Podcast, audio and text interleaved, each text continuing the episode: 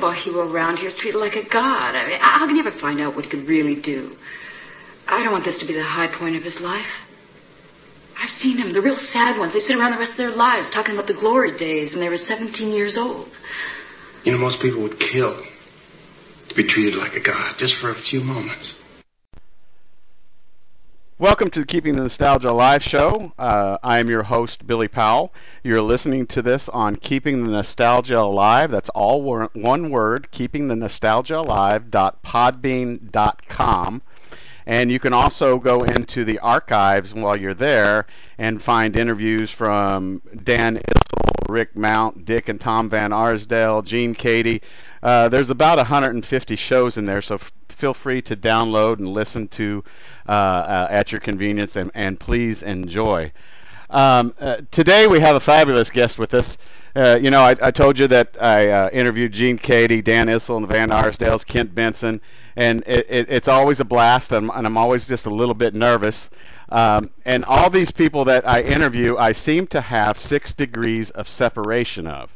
And the gentleman that I'm going to chat with today, I'm stretching my six degrees of separation because I am. My birthday's on the 25th of November. His birthday's on the 24th of November, and I actually played on the same basketball floor that he played on for a couple games while he played at the University of Michigan, and I'm talking about it was Butler Fieldhouse at that time. The name had been changed to Hinkle Fieldhouse, and of course, that's where we played all of our high school basketball uh, tournament games at Broad Ripple High School in Indianapolis, Indiana. And, and of course, I'm talking about uh, Coach Rudy Tomjanovich. Um, uh, you know, the, everybody knows uh, Coach Tomjanovich, Coach Rudy T, you know, gold medalist coach in 2000, five-time NBA, back-to-back championships for the Houston Rockets. That fabulous that fabulous saying that never underestimate the heart of a champion. And Coach Rudy T, I appreciate your time. I know you've got a busy schedule, but I appreciate your time and spending a little bit of time with us and keeping the nostalgia alive about this great game of basketball. Billy, I'm so happy to be with you. And uh, some of those guys you mentioned there in that uh, introduction, I'm excited. Uh, uh I'm going to tune in and listen to those interviews because those are some of the guys uh, that were playing ball right in my era. You know what's funny is when, when I do these interviews, so I, I, I did an interview with Bill Nahorodny, who is also from Hamtramck, and it seems like the people from Hamtramck, I had to actually look that city up and find out how it's pronunciated, always have the most difficult names to uh, uh, pronounce. Yeah. that is true. I didn't think about it because we had uh, Peaches Bartkowicz too, uh, which was a young uh, tennis player back in the uh, in the '60s uh, from Hamtramck. Uh, so, so is Hamtramck? Is it kind of like uh, is it kind of like the city of Bel Air within Houston? Is that kind of like a uh, would that it be a good analysis? It's exactly like that. It is one square mile, and uh, what was so good about it is I, I felt I was blessed to grow up there because there was such a good uh, diversity of uh, people. You know, I uh, grew up with Polish. I'm I am Croatian, uh, but I passed for a Polish guy because almost all my friends were Polish.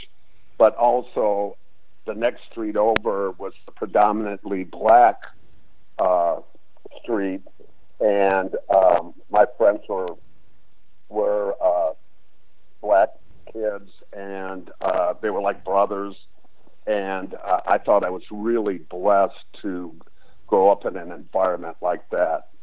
And we were very fortunate. Our city in 1959 wound up winning the Little League World Championship, and my cousin was on that team. I was a 10 year old when they were 12, and uh, he played with, they still dub him the greatest Little League player of all time, Art Pinky Deras and I got to bat against uh, Pinky, and he was so fast that if you got a foul uh, a foul tip, uh, you know, you'd give a teammate a high five. I got a piece of it, you know, because you couldn't even see the ball. He was that fast. Now was Tom Paciorek? Did I did I get that name wrong? He was was he on that Little League World Series team? he was not on that team, but in Pony League, he he uh, matched up with those guys, and I was a big follower of that team, and they were just awesome. And Paciorek uh, joined my cousin and Pinky on the uh, on the uh, All Star team for Pony League, and I believe Colt League also. Was baseball your first love? Well, let me say this: I played it, and I was pretty good at it, but I really didn't have a passion for it. Uh, basketball. Now, this is kind of crazy. Basketball was my love, but it caused me nothing but pain because in junior high, I did not play a minute in a game. I was on the team and uh, just never got in the game. I, I felt I was the best shooter on the team. I, I had not had my uh, growth spurt yet, uh, and I would shoot. You know, when the team practiced the zone, I would, you know, shoot, and I'd make a couple in a row, and thinking maybe the coach is going to put me in, but I never got in the game. Uh, and then uh, I was very lucky to have an uncle, Uncle Joe, who is the father of the Little League champ, Mark. Uh, he took me under his wing and explained to me sort of the facts of life for me is that I, I wasn't going to be able to go to college uh, and pay for it. My family did not have money, so I was a good student, and he said if I was good at a sport, that there was a good chance, I kept my grades up, there'd be a good chance that I'd make it to college on a scholarship. So he bought me the, the spikes and the glove, and I played baseball. But then uh, I sort of ran into a bad coach and and, and who was sarcastic and you know would sort of make jokes about the players and and make you feel bad. Uh, and I told him I was going to give up uh, baseball, and it was hard for me to. I I had to really drum up the courage to go and tell him that, and he wasn't happy. He says, "You know, what about our plan?" I said, "Well." how about to continue the plan? And I says, I want to play basketball. But he knew what my basketball career had looked like because I hadn't got in a game. And I, and, uh, he says, well, all right, you know, and he, he didn't think I was going to do it. Uh, but I went straight from talking to him to the basketball courts and started practicing. And lucky for me that these basketball courts uh, in Hamtramck somehow became the mecca for all the great players in the Detroit metropolitan area. And I started on the, the minor league baskets, and once in a while they need an extra player, and they pick me up, and I get in the game. And it was like going to play in Boston Garden when you got on the on the big court and played a couple games and uh, it just became my life. I just spent every, you know, every mo- uh, moment I wasn't in school, I was over at the at the courts playing from, uh, you know, to well into the darkness. And when did that growth spurt happen? It happened uh, after, you know, the funny thing is, here I was going to start my career in the ninth grade and uh, to play freshman ball and a good friend of mine was was in the the coach's home room, and he told me, uh, Rudy, I saw the list. You're not making the team, and uh, the ironically, he was a football player from the University of Michigan was the coach and a linebacker, and he really didn't know much about basketball. you know, it was a way to make some more money. Uh, so before he could announce the cut, I challenged him to a game of one on one, and uh, he thought every time the ball dribbled, it was like a fumble, and he would just dive on it, and he would knock me down. and uh, somehow I managed to beat him, and the last name he read on that on that list was my name, so I made that team. And uh, the sad part about it is maybe the worst uh, freshman team in the history of our uh, high school, but somehow I just kept plugging away and uh, played gen- uh, junior varsity and then varsity my junior and senior year what was you know I'm from Indiana originally you know Hoosiers and at, one point when before I uh, as when I graduated you know all the high schools in the state competed all the way down to the last two and of course the winner was the state champion. What was Michigan high school basketball like? Was there a, was there a division 1 division 2 class A class 2A uh, I mean how did how uh, and what was the popularity of high school basketball in Michigan yeah, it, it was very popular, but it was just A, B, C, D. I don't think there were double A's or anything like that. I don't remember it. Uh, a little bit of a controversy uh, went on with our arch rival in our uh, in our conference. We played in a suburban uh, league, even though we were right in the middle of the city you know, the Detroit Public School League with uh, Pershing, where uh, Spencer Haywood, Mal Daniels, and Ralph Simpson all went there. That was the next school district over from Hamtramck. That was the public school league, but we were a uh, we were a suburban league with uh, you know really industrial type neighborhoods, uh, tough kids. But River Rouge, who uh, had a great coach uh, Lofton Greene, they somehow always wound up in uh, Class B, and they'd win the state championship for many, many years. Uh, but they could compete with most Class A uh, uh, teams. We were a Class A uh, team, and uh, we were rated second my junior year, and uh, we got upset by a believe, a Pontiac, uh, a team from Pontiac. And the same thing happened my senior uh, year. Uh, we lost to University of Detroit uh, High School, uh, who had a pretty good team. But we did not do well in the in the tournaments, uh, which was a disappointment. You know, while playing high school basketball or while growing up, were you a basketball fan of Michigan, Michigan State, or any professional teams that you followed as a youngster in basketball?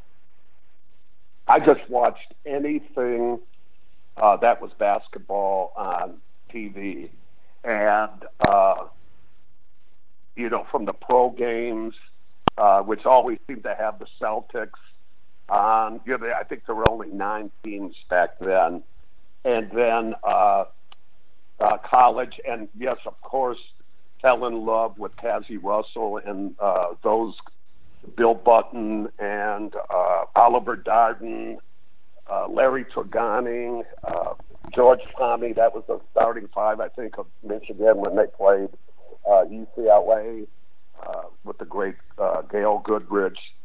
And I got to meet Cazzie and uh, I remember his hand was so big and wide, even though I was taller than him.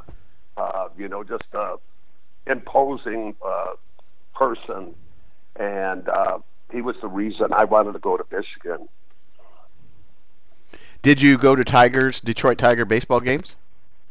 I did, I did, and uh, uh, my mom. Uh, we'd catch the bus and we'd sit in the uh, in the bleachers, and God, it was uh, that was just a thrill uh, going to those games.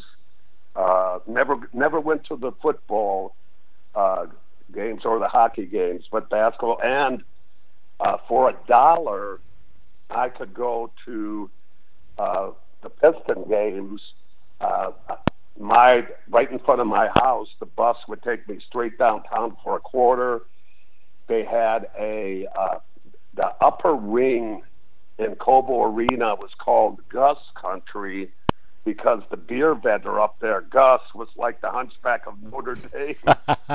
he looked down and at a certain time in the game, he'd he'd give out a cheer or something, and we were up in Gus country. Never realized how big the players were. Like Wilt Chamberlain looked like an ant from up there. Uh, you know, so for a buck, I got to go to the game and have transportation to and from. I just couldn't get anything to eat or drink. Uh, but at that time, I didn't care. In fact, I was, uh, what I found out, you could listen to a game on the radio. I felt I was like stealing. That you could hear the bounce of the ball and you could listen to every game on radio. I mean, I just was in heaven. Was your dad very uh, athletic, and did you, uh, is it just you, or did you have any brothers and sisters? Uh, I had a sister, but no, no athletics in it. It was just a love that I had uh, when I was a little kid. Uh, and my father, we were walking. We would go to our main street in Hamtramck and get an ice cream cone and walk through the neighborhood. And we crossed a schoolyard, and we heard this uh, commotion you know, we just heard some noise and we were curious of, you know, what is that?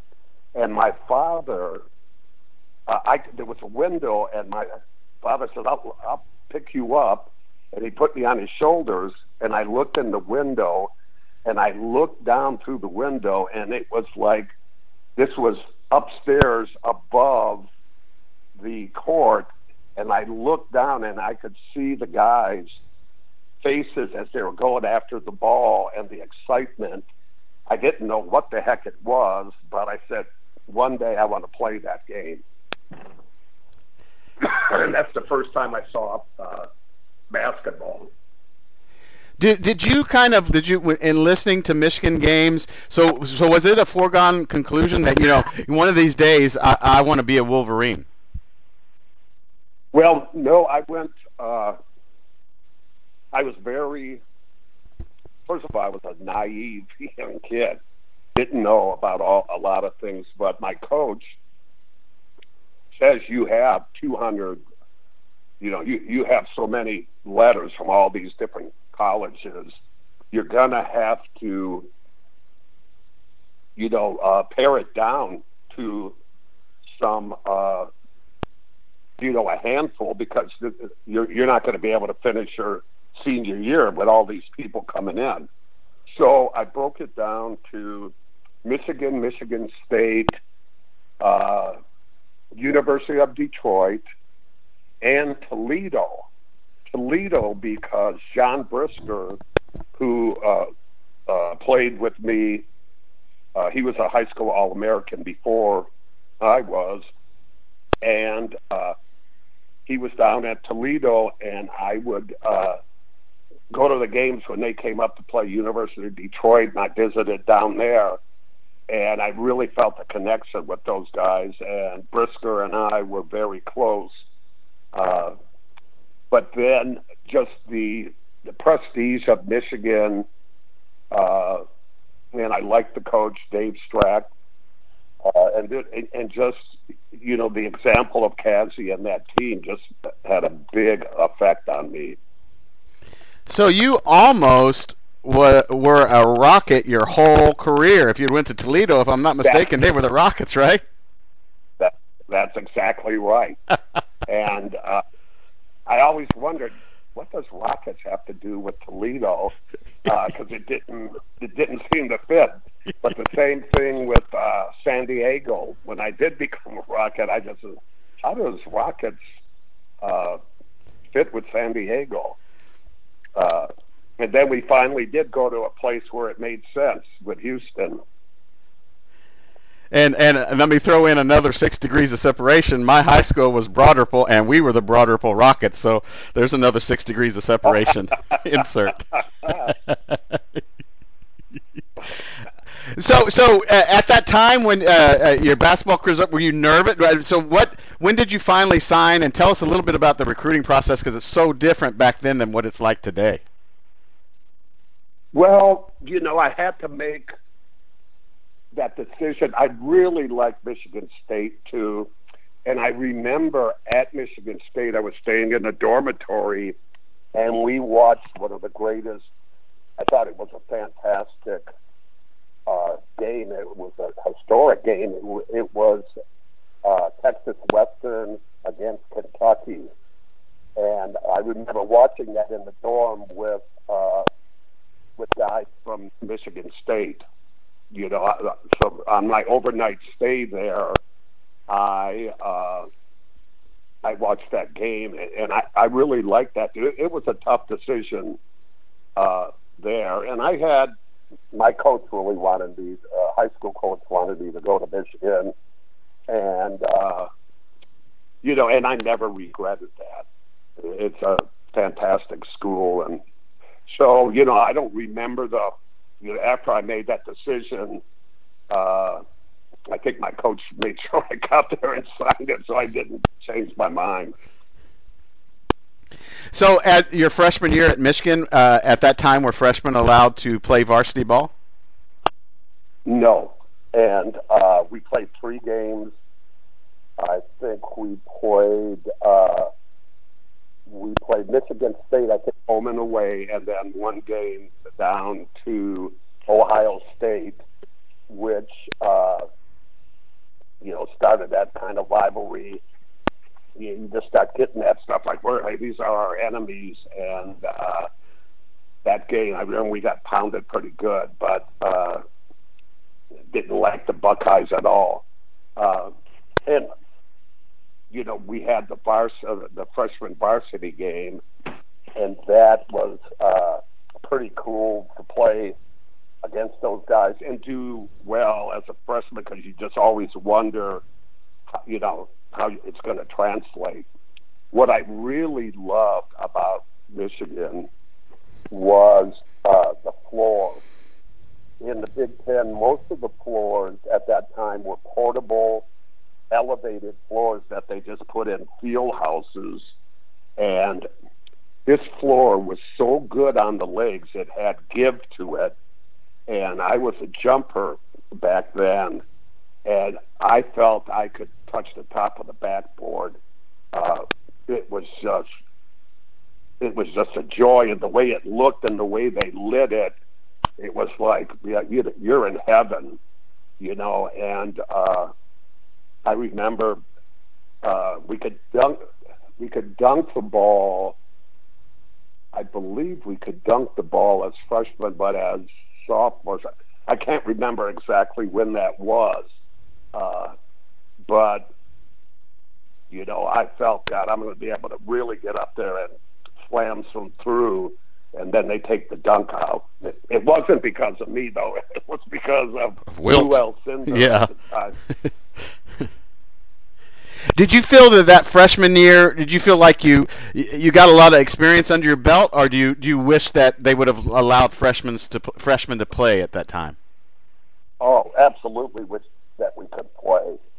And uh, once in a while, they would bring me up from practice and play with the varsity, uh, which was always a joy uh, to test yourself. But yeah, it it uh, as far as the experience it would have been, you know, if you get to play, if you get to play uh, as a freshman, it's gonna. But you know, just being around there in the game and, and getting into the game plan and and all those things, it's gonna help when when you're with the big team. Did you wear number forty-five in high school also? I wore. This is funny. so John Brisker he sort of said we should all the starters uh, should all wear. Uh, I think one uniform was uh, even number, and the other uniform might have been. I don't think we had the same number or something. It was weird, something like that. Anyway, uh, they they went, you know, uh, 50, 40, 30, 20, and and I just joined the team, so I wore the 10 my junior year. But the 10 was for guard. You know, that's usually how it was. And I had a small, I had one of the smallest uniforms, and my long legs were sticking out. I mean, they were short shorts back then, but this was like extra. Uh, and then, then when I was a senior, I went to, uh, I believe I went to 50 or something. And then in in college, I went to uh, 45. For some reason, that just when I saw that number, it sort of described what I thought the kind of player I was. You know, in between. I wasn't in between a a center, but maybe in college I was in between a center and a power forward.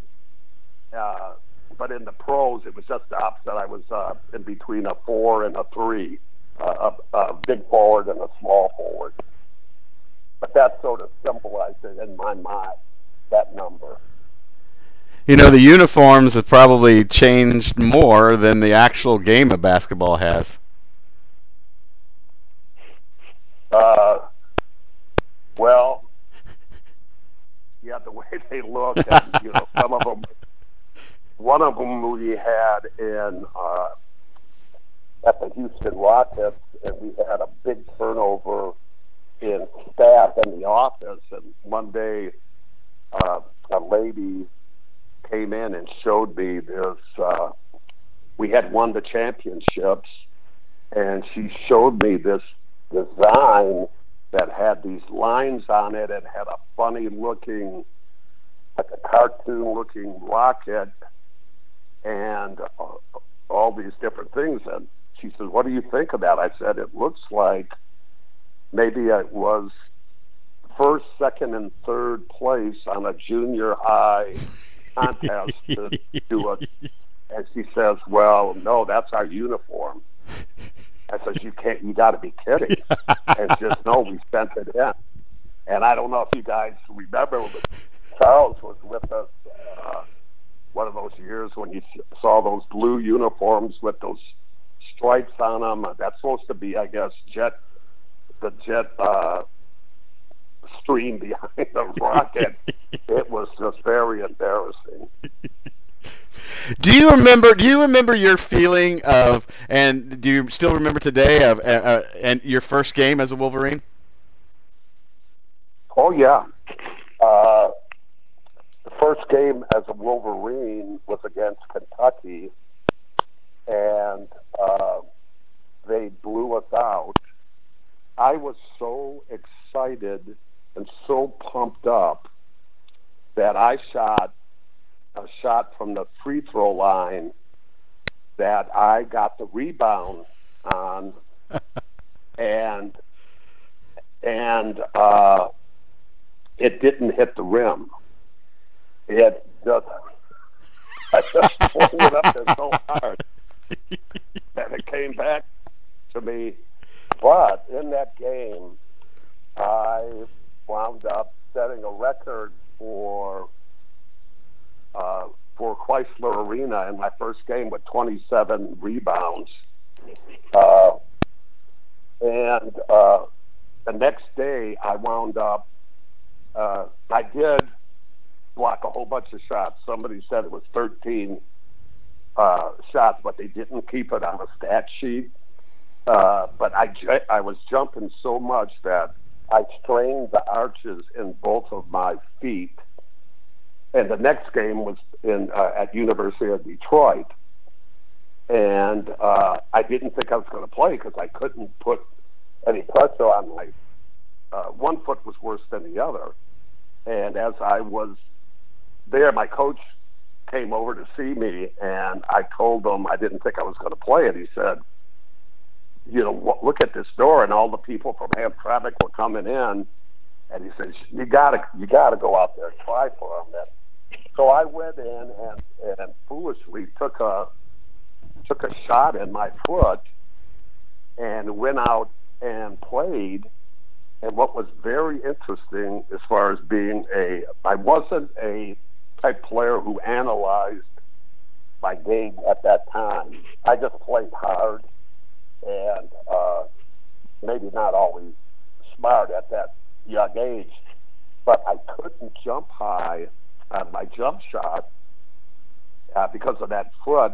And uh, what happened is I just started shooting the ball so good from the outside because I wasn't wasting energy, uh, you know, trying to jump over somebody. In fact, you shouldn't take an outside shot uh, where you have to jump over somebody. You should be open, you know.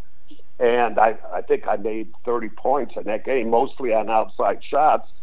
And I learned something, you know, to, to don't, you know, don't use your energy to do that. It's just hard to make shots when you jump so high. So, uh, learn something out of that, you know, out of that experience. Was it easy to assimilate in, into the Michigan program? Did you guys? I mean, was it was it kind of hard? Were you homesick? Did you did you feel like you'd made the right choice? Well, you know, I was pretty. Uh, my family didn't have a car.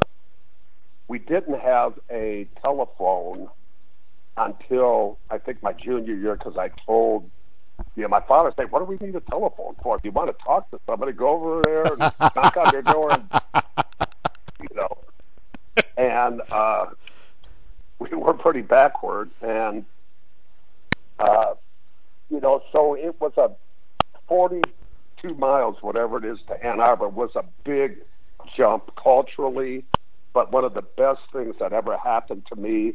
I met, you know, people from different parts of the city and the country, and uh, you know, it was a great uh, learning and growing experience for me. But yeah, at times, you know, I felt uh, out of place, and and uh, it was a you know a different kind of era, the '60s. you know, there were the uh, the hippies and the different kind of stuff, trying to figure out where I fit in. Besides Crisler Arena, what were some of your favorite places that you guys would travel to and play? Or, or, or, that you felt like you know you know you, you, you may have disliked playing there, but you felt like you had you, you played well at those particular places. Well, you know, lucky for me and for my uh, future career, I think I think in my junior year we had the number one toughest schedule in the country. I think somebody uh, did that uh, scouting. Uh, what was it, Sporting News or somebody? Uh, somebody. Uh, those those are my. Uh, that's my security system. My dogs are here. Uh, yeah, I think we were number one toughest schedule junior year and number two the uh, senior year. So we played a lot of good team. We played like Duke, Kentucky, Davidson, Notre Dame, uh, uh, Utah was a pretty good team. Mike Newlin, who would become a future teammate, was on that team. Uh, you know, I just loved you know, a basketball court just was just such a cool place for me. I just loved looking at the different arenas and you know the the uh, rectangular uh, glass backboard had just come in. You know, in high school we played on the half moon. I think my senior year they brought in uh, the uh, the big backboard, but you know, I just love the setting of any gym and, you know, sort of the history of the players that were there and uh, got a, a big joy out of trying to do something that would quiet the crowd. We, you know, we used to call it, uh, I would shoot like a 20 foot bank shot and uh, my teammates would call it the crowd silencer because they would think like, oh, that's off, and it, it just sank in. oh, it would get quiet. Uh, do you have? Uh, I, I want to talk about, of course, uh, uh, you guys playing Purdue, but uh, any memories from uh, playing at Indiana University in Bloomington or Butler in Indianapolis? Yeah, I remember Butler and the coach. what was the coach's uh, named the legendary Tony Hinkle. Yes. Uh, just remember, I, I believe he was coaching back then, or I had heard of him back then. Uh, uh, down in Butler, and then of course uh, Purdue was just a big event, and they had the new they had Arena. the new arena that was kind of weird lighted. It just looked different whenever you saw, uh, you know, some highlights from there. And Rick Mount was truly a phenomenon. We snuck in to their practice just to watch him warm up and shoot shots, and he didn't disappoint. This guy, you know, I, I was just always hoping that uh, he would have a great uh, pro career. Uh, you know, just a great, great college player, and what a shooter, uh, working without the ball, and uh, getting his feet set, and then the rotation on his shot was just perfect. You know, uh, speaking of Rick Mount, I, I want to read a conversation that I had with. Um, um, I've interviewed Rick Mount and, and know Rick Mount, but I went back and forth with his uh, grandson Jordan, and I, I just want to read this, and uh, uh, you may get a kick out of this. I said, Jordan, does Rick remember his matchup with Rudy Tomjanovich? If so, does he have any remarks or memories of that game or games? He said, yes, he does. I'll ask him real quick.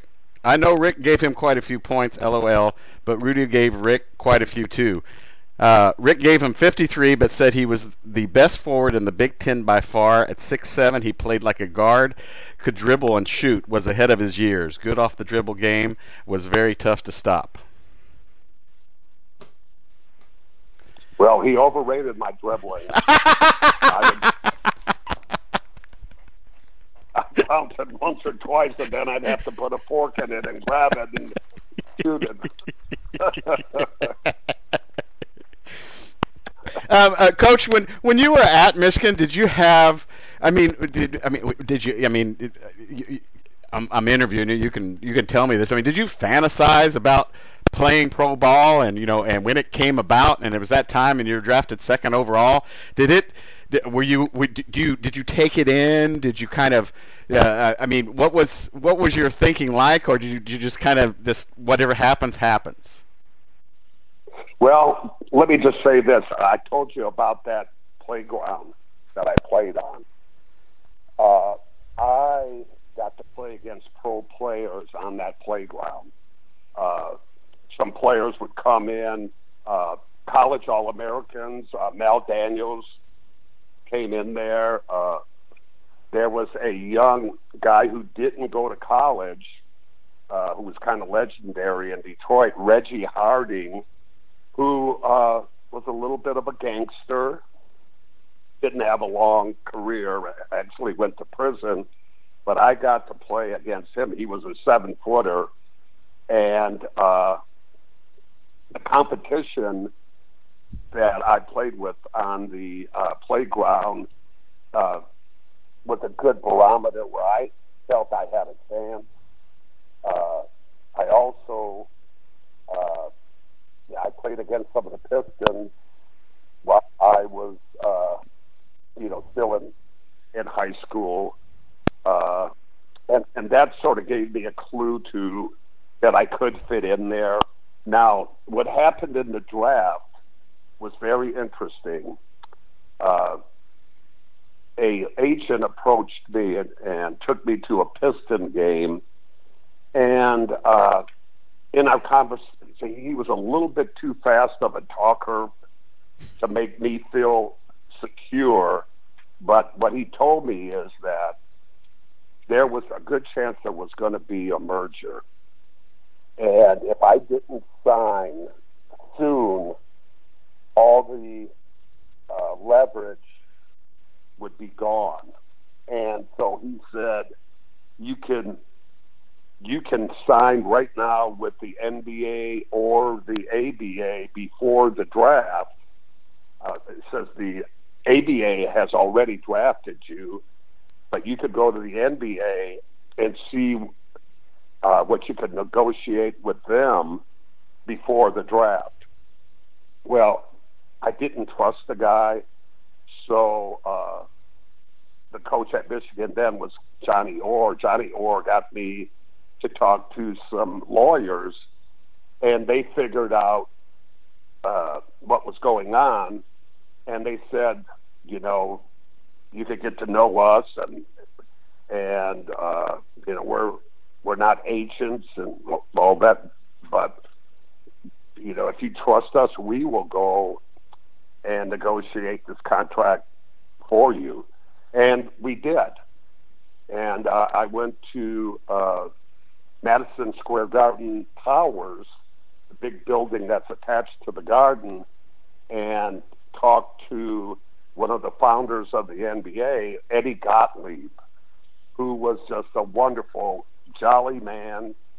Uh, and I don't even know what he, what position he held in the NBA, but God, he was just classy. And we, uh, we uh, heard what they would offer, and then we went to the ABA. And uh, the ABA, we we drove to a uh, brownstone uh, apartment that was in a pretty good neighborhood, uh, but it was the meeting was like in the basement of this, this apartment, and the team that had drafted me, the Utah Stars at that time, and their general manager were there, and uh, they had a financial wizard. I think his name was Dol uh, Dolgoff or something like that, and he had this plan where he could give these big contracts to players. And I think Rick Mount had signed one of those, and some other players had, had already signed. And in the paper, you heard, you know, million dollar contract signed. Uh, so they tell me, uh, we love Rudy. Uh, we'd like to give him the big contract. And in my mind is, you know, God, I really wanted to be in the NBA, but these guys are talking about millions, and they were the NBA was talking about a hundred thousand. So my new attorneys that I had just met said, "Nah, we don't want the million. Just give us the hundred thousand a year," you know. And I'm like, "Oh my God, is this a bad dream? What's going on here?" And then when we get outside, they explain that it was just an annuity, like an insurance policy, that would be paid off in 20 years, and and the people who owed the money might not even be around, so you don't know what's going to happen with your money. Uh, so the next day, no, at the end of that meeting, when we said no, we don't want it, and, and they sort of told me, good, we didn't want them anyway. So I was on an emotional roller coaster from being a millionaire and being wanted to not even wanted. So uh, that was kind of crazy. And uh, so I signed with the NBA, and you have to remember the the uh, way it was back then. They didn't have a salary cap, so a rookie could come in and usually did come in and make more money than the veterans. So, and there were holdouts. There were players who would hold out and really screw up their first couple years because they'll miss that first training camp holding out.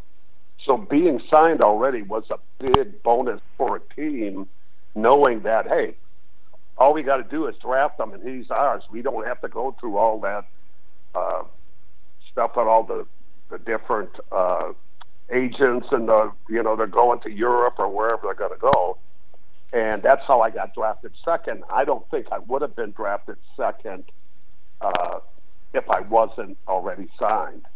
Uh, but you know, some really good players got drafted after me, uh, but there was always a chance that they might hold out.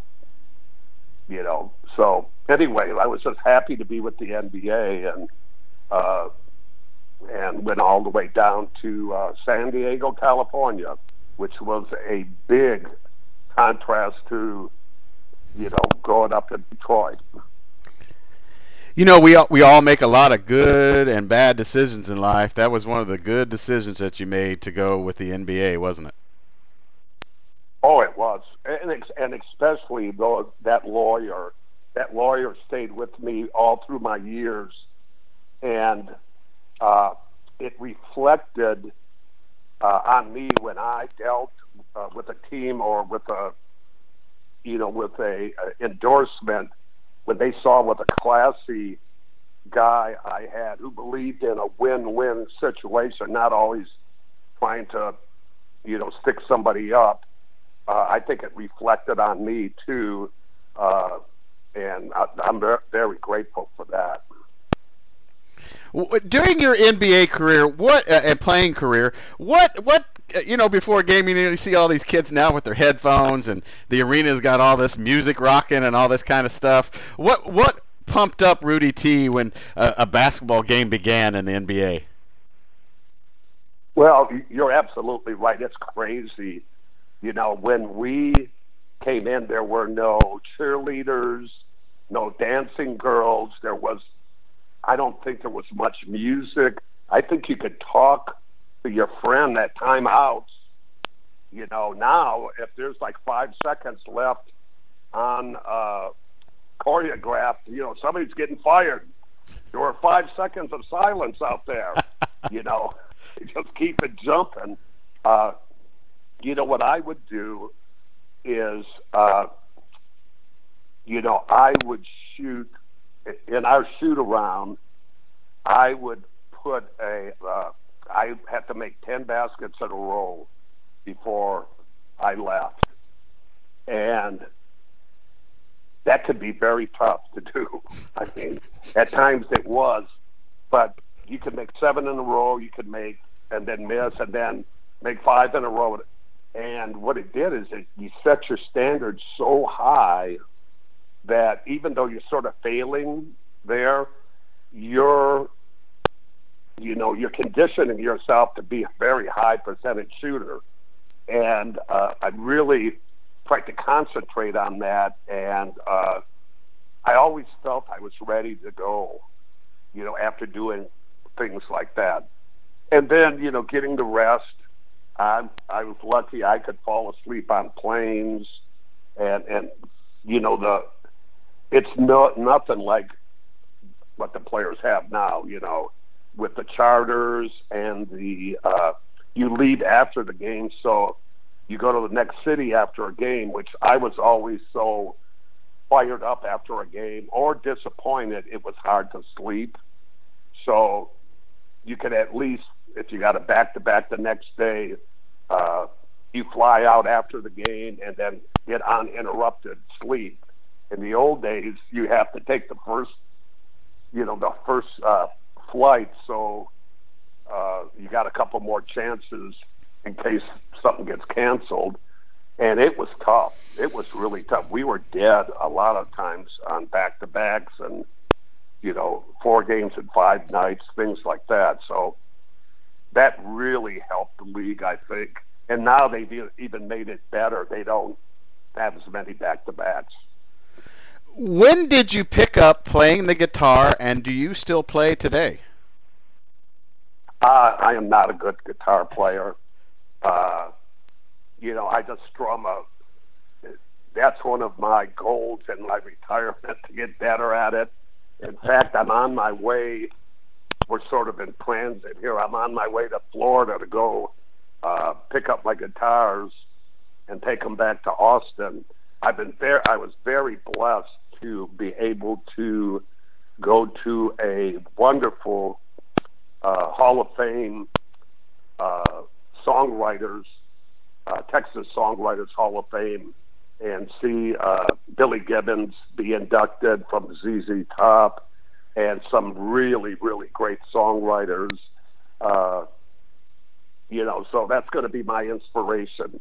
Who knows? The next time you talk to me, you might be talking about some uh, even though I'm not sort of a country guy, but my my writing would probably be something country. My my dad my dad my dad self taught him to uh, self to play the guitar, and I'll tell you what, if you get better at your guitar, I can show you off my air guitar. I am world champion if you ask my wife. Oh, yeah, I did. Uh, back in my drinking days, uh, I would go to the back of the house with my guitar and uh, and try to write songs, and I wrote a calypso song uh, back in God. I had to be in my early 30s or uh, this is year this is 40 years ago 40 years ago I wrote a uh, that, that was kind of humorous about a guy uh, always winding up with mean women. And uh, so I was passing the park, and my daughter and a neighbor were on the swings, and they were singing my song at the top of their lungs, and I hadn't, uh, I had not broken it out to the public yet, so they must have heard me through the door or something. So anyway, I asked them where. I asked my daughter, "Where'd you get that song?" She said, "What do you mean?" She says, "Where'd you hear that song?" She says, the radio, I think. I said, no, that's my song. She said, uh-uh. So just by osmosis or whatever, she got it in her head. And I thought that was pretty cool that the the uh, the uh, hook in the song was enough for somebody to be singing it with the neighborhood kids, you know. Cool. Uh, uh, this is a, this is a date. I'm going to throw it out a date to you because uh, you know we're, we're, we're, uh, most of my stuff is Indiana related, so I just want to get your opinion on it. Do you remember the first game of the 1979 1980 season when Larry Bird made his debut? Did you have to guard him that game? Uh, I did guard Larry Bird for a little bit. What did you uh, think about What did you think I about him at a young age? Well, I had watched him. I thought he was fantastic.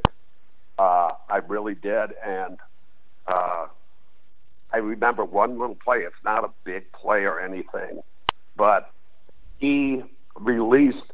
I think on one of my outside shots. I shot a lot of outside shots, so he tech, he took off running. Uh, if I missed it or made it or whatever, and I think I missed this shot. So I had to really hustle to get back to, try to catch him. And as I was running back, I'm watching him, and he goes like he's going to catch the pass. And I really started almost diving, you know, in front of him, and the pass wasn't even coming.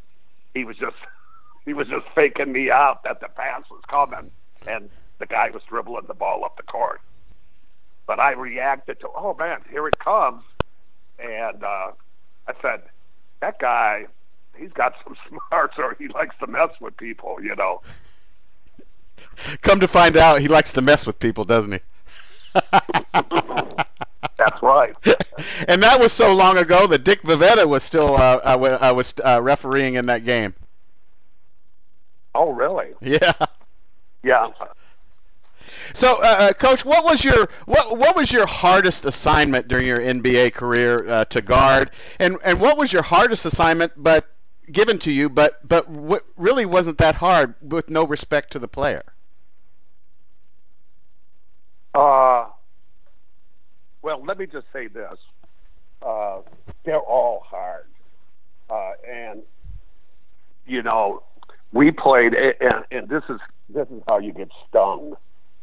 Uh, I played against Chicago many. I think we used to be in the East, or they were in the West, whatever. But when I played Chicago, uh, when I played Bob Love, you know, he would do okay, and I would do okay in those games. But but because Chicago with Dick Motta as the coach ran a lot of offense, and it took time that the scores would be lower. You know, you just wouldn't have as many possessions because he controlled the game. So I just made a mental note to myself one day. I says, you know, I do a pretty good job on law. you know, uh, he just hasn't uh, he hasn't exploded or anything. And that game he went for 44.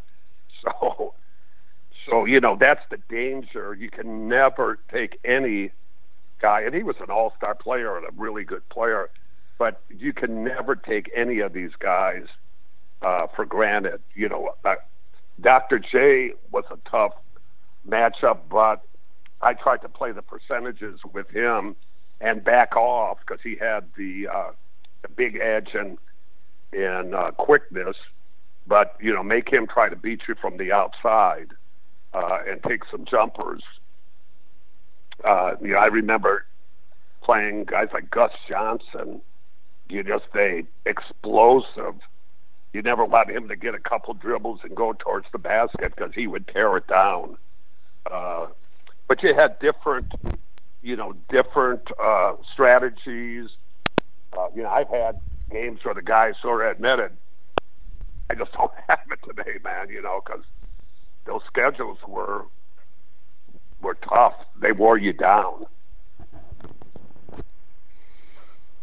In during your career, also, was there a, a couple times that you you remember where you know, wow, it, everything is going my way tonight. The the the basket is like the ocean. I can just toss it in there.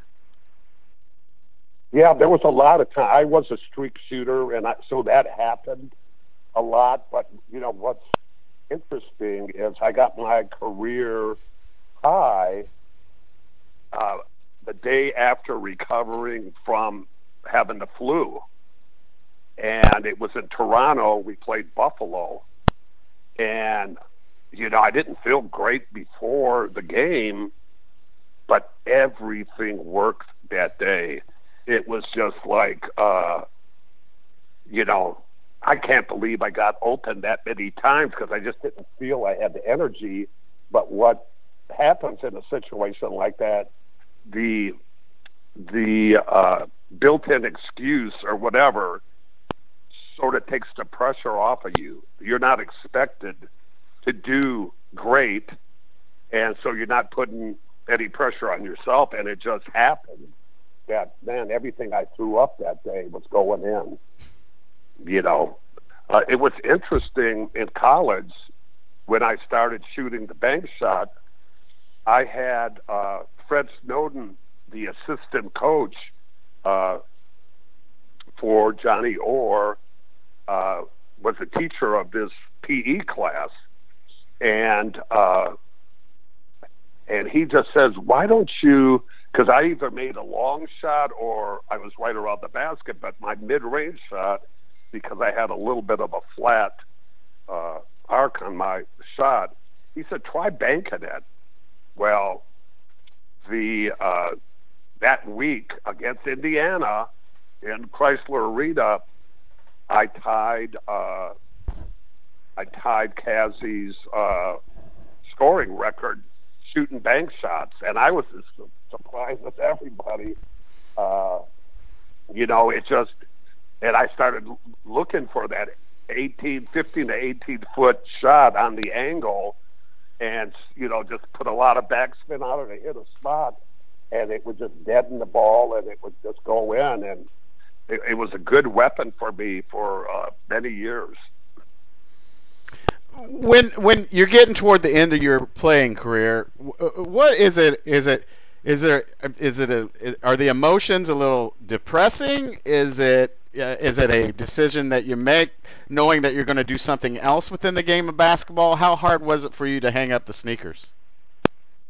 Well, you know, I got in the the uh, the punch situation happened, uh, and I recovered from that and uh, got back to playing and was very grateful that I was able to play. And then the next year, uh, I started out and I got injured. I had a calf uh, injury, and it, this was just like something that would just keep pulling. I'd be okay. I'd have to sit out a week. I'd get it stretched and, and run and get it ready, and I'd go out again. That was very frustrating.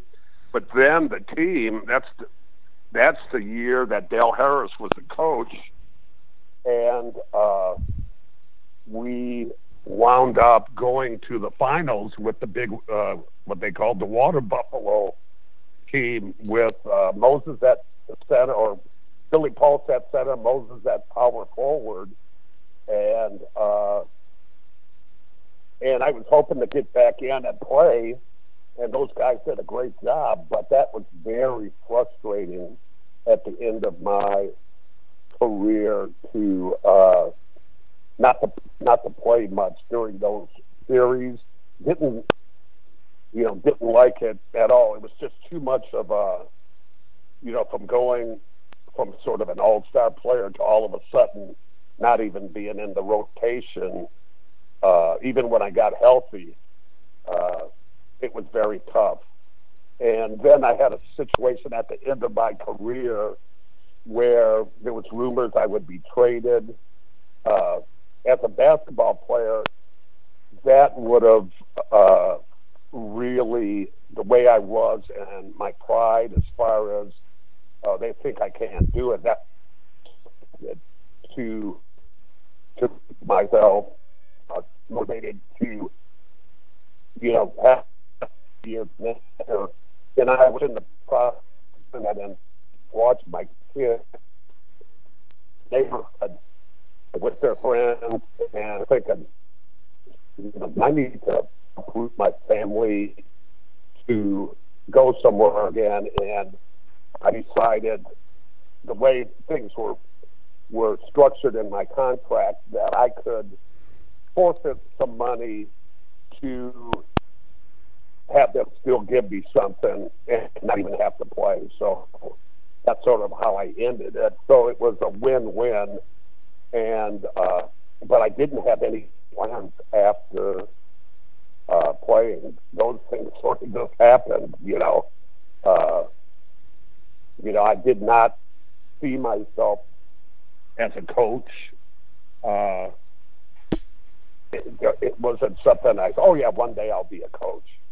Uh, that was not a part of it. But then it was offered to me to be a scout, and I just took to it, and I did scouting of personnel. Then I did. I really loved uh, scouting the other teams and diagramming their plays, and then uh, bringing it back and uh, give the team with some uh, and what the things Riley was a all the different. He had a lot of different plays.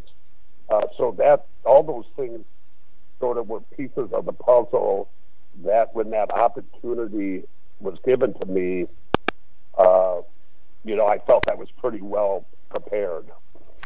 You know, this is this. I, may be totally wrong about this statement, and you tell me if I am.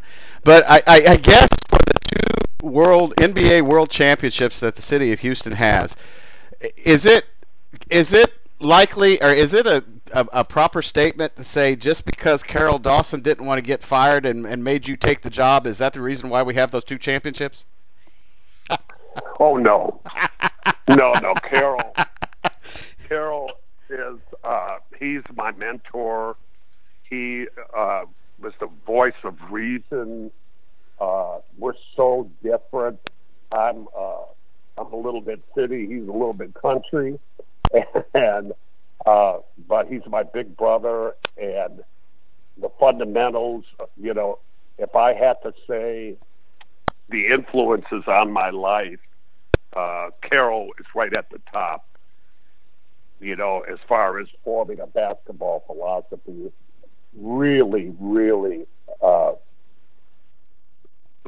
just practical and how to get a player to do, you know, and I'm just talking about how to shoot the ball, how to uh, the work he did on the jump hook, and and things like that with the, our players was just fantastic. You know, Couldn't have done it without him. You know, I, I wasn't being disrespectful, but I, that's what I picture in my mind. I picture him going, "Look, Rudy, you got to take the coaching job, or someone else is going to come in, and you know, we're not going to be together anymore." Well, that's exactly what he said. he said, "If you don't take, if you don't take it, somebody else. We had made it through a couple coaches already. We had made it through. Uh, Del Harris left, and they kept us on.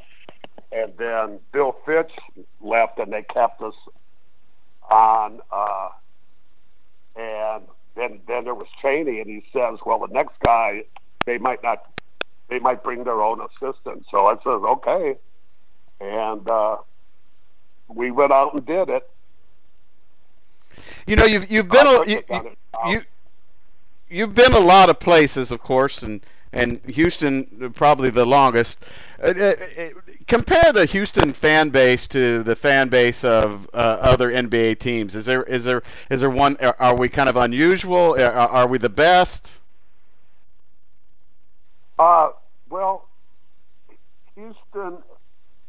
You know, I I don't think I was ever disappointed in them. Uh,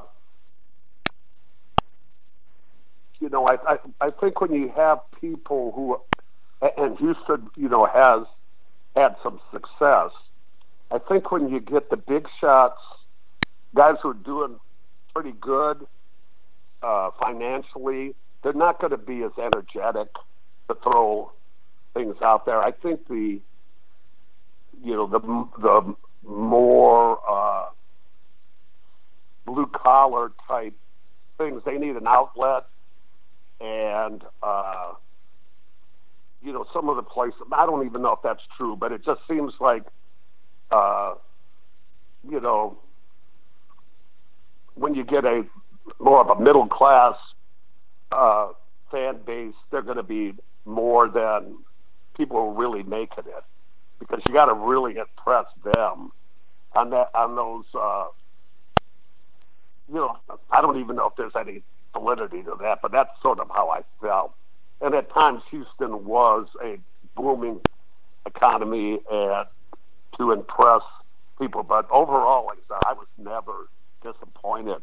In fact, when we came home, you know, during those runs, uh, I was working so much on the film, and, and once in a while, when the TV would go off and the news would come on, I would see people in the street. I says, "What the hell's going on? you know, is there like a uprising somewhere?" Said, no, that's that's Richmond. That's Richmond Avenue in Houston. That's that's our people. And that's what they were doing after the games. I mean, traffic stopped and they were just partying in the streets. I said, I had no idea.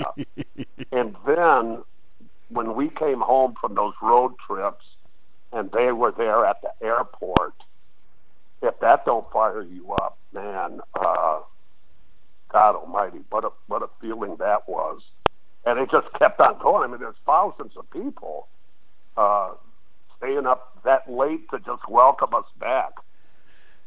You know, you you, you, you said that you, you really were uh, kind of uncomfortable with the spotlight, and you know, and talking about the two back-to-back championships and and how how people uh, uh, you know um, uh, loved that and got together about that. Uh, how did you learn to to be in the spotlight? Or you still not? You still haven't learned to do it? Well, I tell you what.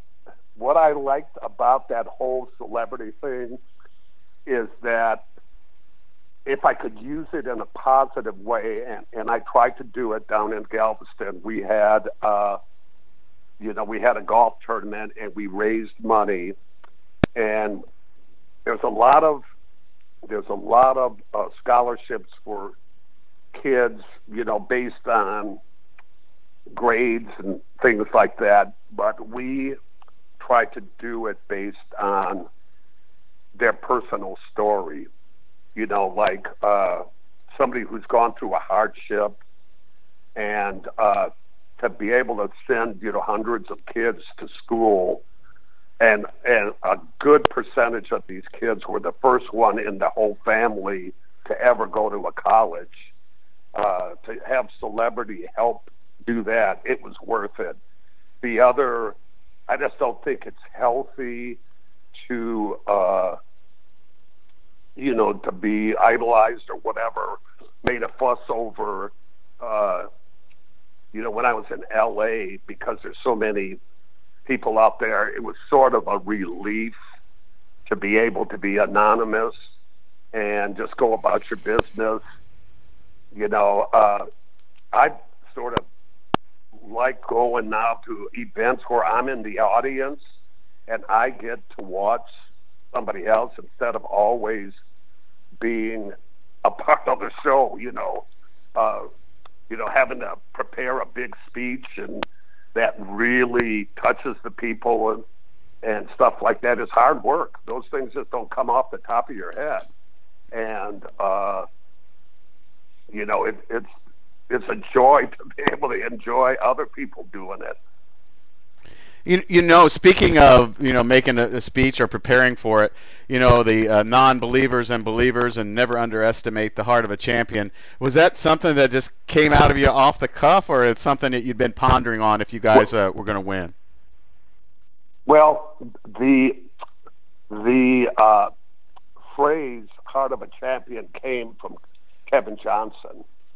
He's the guy who said that, and. Uh, and I don't know if he said it a couple times. It it it hit me because he just said it's these guys. You know, they had us down both years, and uh, he said they have the heart of a champion, and so that was just understood. And then it was, it, it, you know, we had people who doubted us, you know, and there were. I had never heard other teams criticize trades openly that you have to play against. They might do it, you know, privately, but they criticized our trade of getting uh, Clyde, and uh, you know that's sort of the non-believer part, and even Charles uh, part of it was was that Charles because he said you guys are going to be the only team that won a championship and don't even make the playoffs the next year.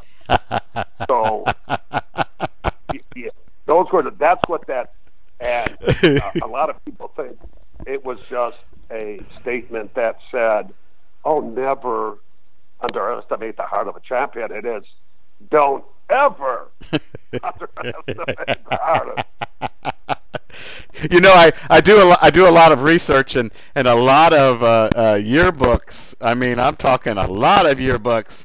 A lot of people have that as a, a lot of seniors going out of high school have that as their favorite quote or have that as their mantra for the uh, uh, for their you know what they're going to do after high school.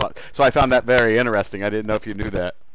Yeah, yeah, that's very cool. A friend of mine told me that a golf team had that. Uh, yeah, a golf team uh, had that in their locker room, and they won. They it might have been Oklahoma or Oklahoma State or something. My friend told me about, but I had one of the most inspiring things happen uh, a couple months ago in Houston. A young lady came uh, to an autograph signing thing, and on her inside of her bicep she had don't ever underestimate the heart of a champion. And it was dedicated to her baby daughter who had a heart problem when she was a baby. And the baby is uh, alive and well as we speak. And it just touched me and she had it tattooed on the inside of her arm. Wow. Uh, you know that's the kind of stuff that it's all worth it if if what you do or what you say can go and help somebody else. That's that's when I like celebrity. You know, I, I know I'm running you a little long, but I just have two more questions. My uh, first, what is the difference, or how do you feel different from winning a NBA World Championship, or heck, two back to back, or winning a gold medal for your company or, or your country? Well, uh, they're all great, great feelings, uh, euphoria or whatever. I mean, that's. But let me tell you something. When the NBA had not lost a uh, that had not lost a Olympic gold medal at that time, and you're the first team, and there's a minute to go, you're down by one, and you foul a three point shooter. While he's shooting those things, things go through your mind. And what went through my mind is my funeral and people giving thoughts. He was a good friend. He was a, a, a great brother, you know. But that dummy lost in the Olympics. You know, the pressure when your whole, when your league and your country is depending on you, and you don't do it. Uh, that was unbelievable pressure, and at that time, I believe the pressure on the players was so big they didn't talk about it and they could deny it. But I know that nobody wanted to be on the first team that lost in the you know didn't win a gold medal. Uh, you know that's that's what it is, and and uh, so so when the final buzzer went off in the championship game, uh, my first reaction was a sigh of relief that oh my God, we dodged the bullet. You know, and the, and the championship wasn't. But when I turned to uh, assistant coach Gene Keady, you know, a bulldog of a guy, a, a tough guy, and I saw the emotion in his eyes. It hit me, man. You know, uh, that we made it. You know, it, it's hard to be in a situation where you're playing not to lose, you know, and uh, you know, winning is just like we gotta win. Uh, to get through that was just uh, it was great, great to do it, but people don't understand the pressure. You know, that and international teams are good. You know, they play together and they know each other and, and they've been through it. Uh, you know, and we just get our guys together and and uh, but what a, what a wonderful all of that stuff. I just thank God that I was able to be a part of it, and I'm humbled that it turned out that way. You know. Coach, what what does what does Coach Rudy T do in retirement? Do you still enjoy watching basketball? Are you are you glad you're out of it? Do you miss it, uh, or do you enjoy being with your grandkids and your children? All of the above. Uh, really, uh, really working on the golf game. Uh, practice more than I play, trying to figure this uh, this thing out. screwing around with you know the instruments, a uh, uh, little bit of guitar, a little bit of harmonica, uh, but very, uh, you know, definitely beginner. You know, 30 years of being a beginner at these things, uh, and uh, you know, trying to live a happy, healthy life. Uh,